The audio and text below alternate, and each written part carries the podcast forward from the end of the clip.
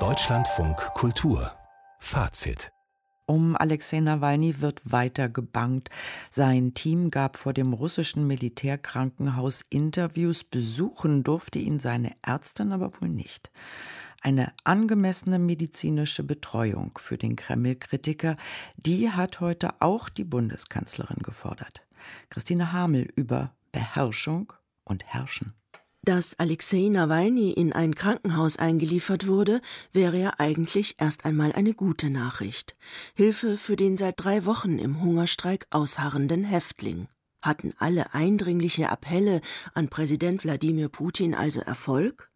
Eine so verbindliche Reaktion ist leider ganz und gar nicht Teil seiner byzantinischen Idee des Herrschens.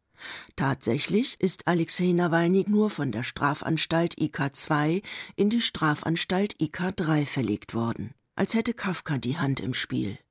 In der Strafanstalt IK3 gibt es ein Krankenhaus. Nawalnys Ärztin Anastasia Wassiljewa klagt jedoch, dass es in dem Gefängnishospital keine Ärzte gebe, die Nawalny überhaupt behandeln könnten. Eher großmütterlich rührend klingt denn auch die verordnete Vitamintherapie für den schwerkranken Oppositionspolitiker. Warum eigentlich darf Alexei Nawalny keinen Arzt seines Vertrauens sehen? Die russische Gesetzgebung sieht dieses Recht für Häftlinge durchaus vor. Alexei Nawalny selbst ist davon überzeugt, dass er wieder, diesmal nur langsam, vergiftet wird. In einem Post bei Instagram mutmaßt er, das Posten übernehmen seine Anwälte, er selbst hat keinen Zugang zum Internet, dass ihn deshalb kein selbstgewählter Arzt sehen dürfe, weil dann alles auffliege. Nawalny, so viel steht fest, soll endgültig gebrochen werden. Mindestens. Der Schutz der Herrschaft geht über den Schutz des Menschen.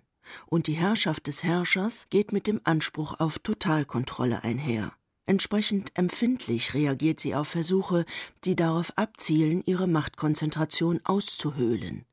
Alexei Nawalny und seine Mitstreiter haben genau das versucht.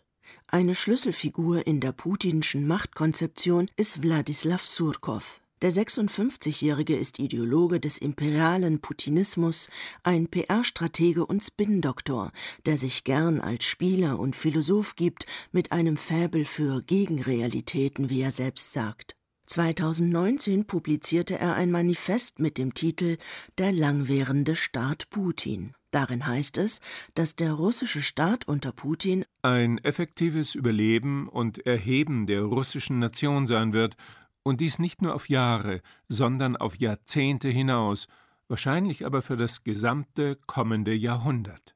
Der ewige Putin ist dabei der leibgewordene Wille des russischen Volkes.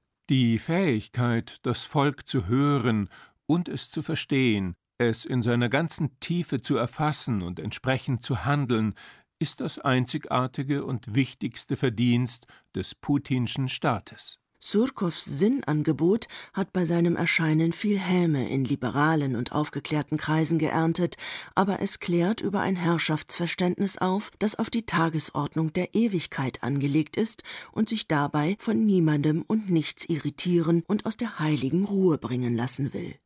Großes und Geschichtswirksames schafft man da natürlich nicht ohne Kampf, und für den ist jedes Mittel recht. Humanitäre Einsicht oder gar Milde wird es in dem Fall Nawalny nicht geben.